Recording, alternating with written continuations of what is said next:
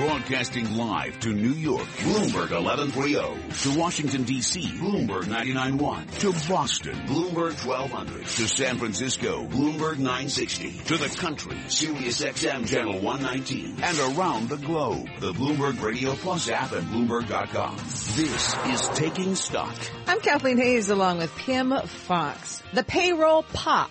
That's what they're calling it over at Bank of America Merrill Lynch. Enough to relieve Fed policymakers that the economy is not losing steam, as that May number may have suggested, but not enough to eliminate worries about global downside risk, Pim. Yes, the non-farm payrolls rising by a seasonally adjusted 287,000 in June. That's the strongest month of hiring since last October. Right now, let's go to Charlie Pellet in the Bloomberg Newsroom for Bloomberg Business Flash. And thank you, Pim. Thank you, Kathleen. All about jobs. Our coverage continues right here on Taking Stock. But markets responding, best level of the day right now. The Dow at 18,149. It's up 253 points now, a gain of 1.4%. S&P 500 index up 31, a gain also of 1.5%. NASDAQ up 77 points, a gain there of 1.6%. The 10-year up 5/30 seconds, the yield 1.36%. As you guys mentioned, the Labor Department said employers added 287,000 jobs, far more than the economists surveyed by Bloomberg were expecting. The jobless rate rose to 4.9% as more people entered the labor force. Wages did advance less than projected. Bill Gross is fund manager at Janus Capital. He says June's strong job report probably won't change the Federal Reserve's decision on when to raise interest rates.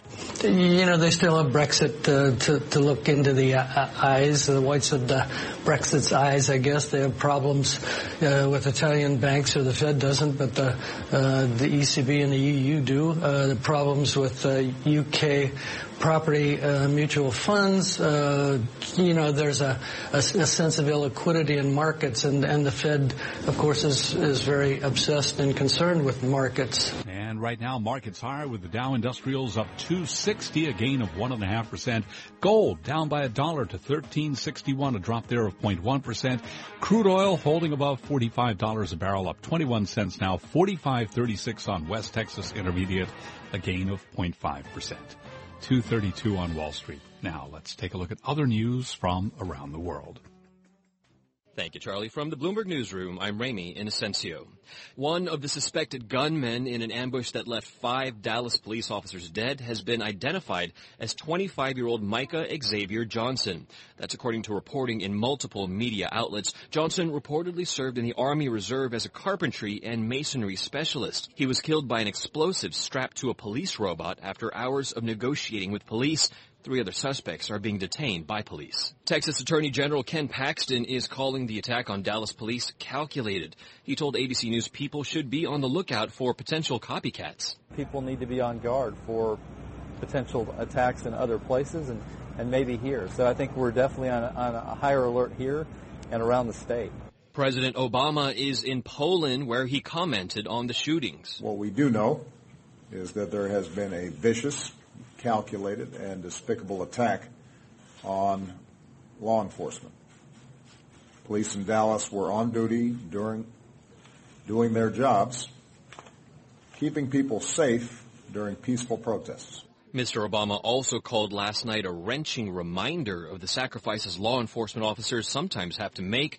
5 officers were killed and 7 others were wounded. A judge in the George Washington Bridge lane closing case has ruled against providing access to Governor Christie's cell phone as part of pretrial preparation. The U.S. District Judge granted a motion by the law firm representing Christie's office to quash a subpoena by former allies Bill Baroni and Bridget Kelly. Global News 24 hours a day, powered by more than 2,600 journalists and analysts in more than 120 countries. From the Bloomberg Newsroom, I'm Ramey Innocencio. Charlie.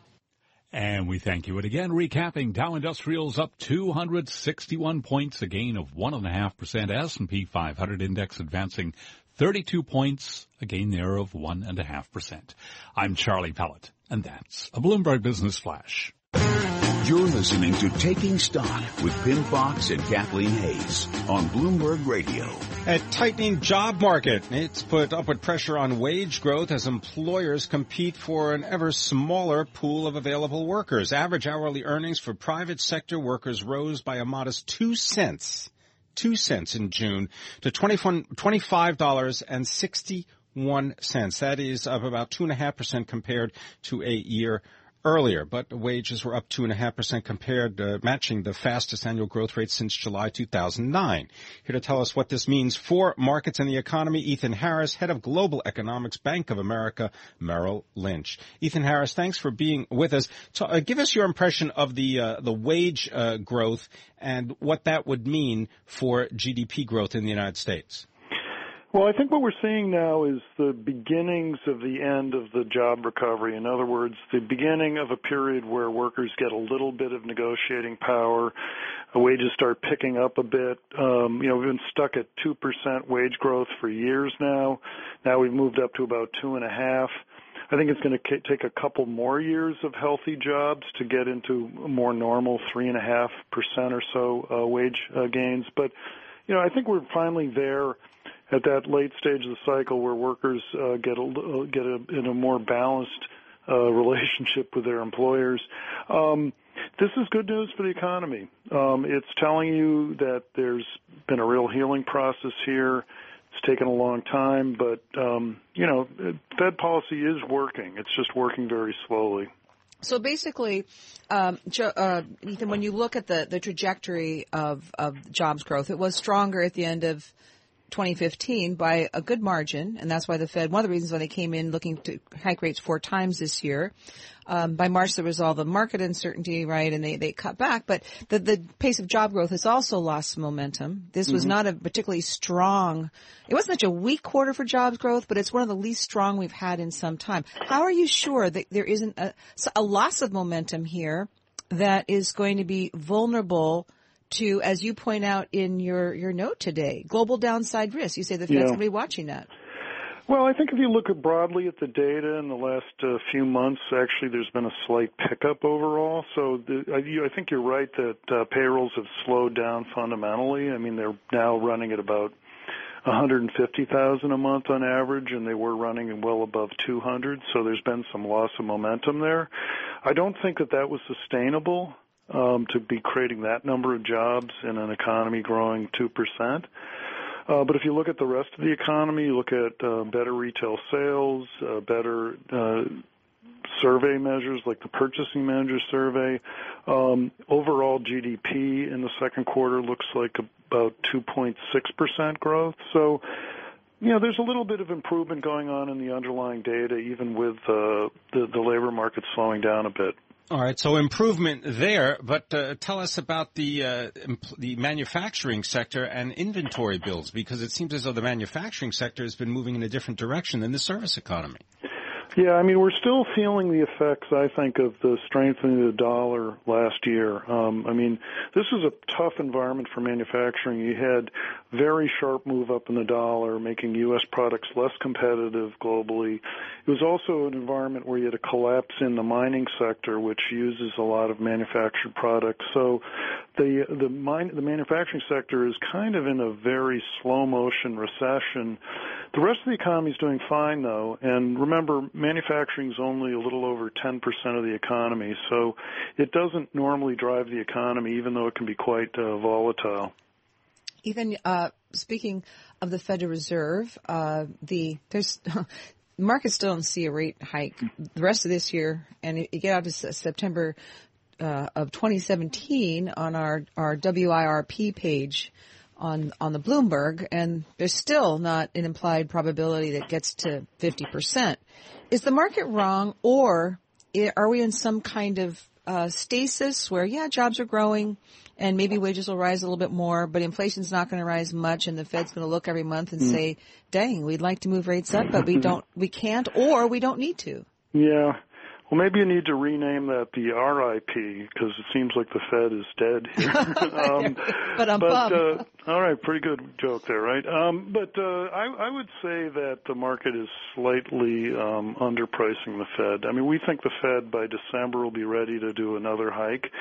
You know, they'll move. Well, that sounds like a big difference from the markets, but it's not that big a difference. What's going on right now with the Fed is that they want to be able to check all the boxes before they move. They want to be able to say the job market's okay, the economy's okay, inflation is picking up a bit, and they want to be able to say there's no systemic problems in the global economy or markets. When they feel comfortable with all three of those things, then they move ahead and hike interest rates. And that's why I don't think they're likely to hike in the next few months, because they really wanted some time to kind of get these wounds behind us. But I do think eventually they'll hike again. The bond market, I think, you know, is a little too optimistic about the Fed being completely out of the picture.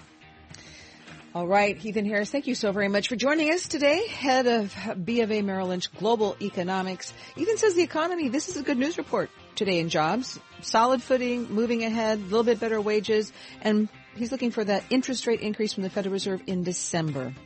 This is Taking Stock, and this is Bloomberg.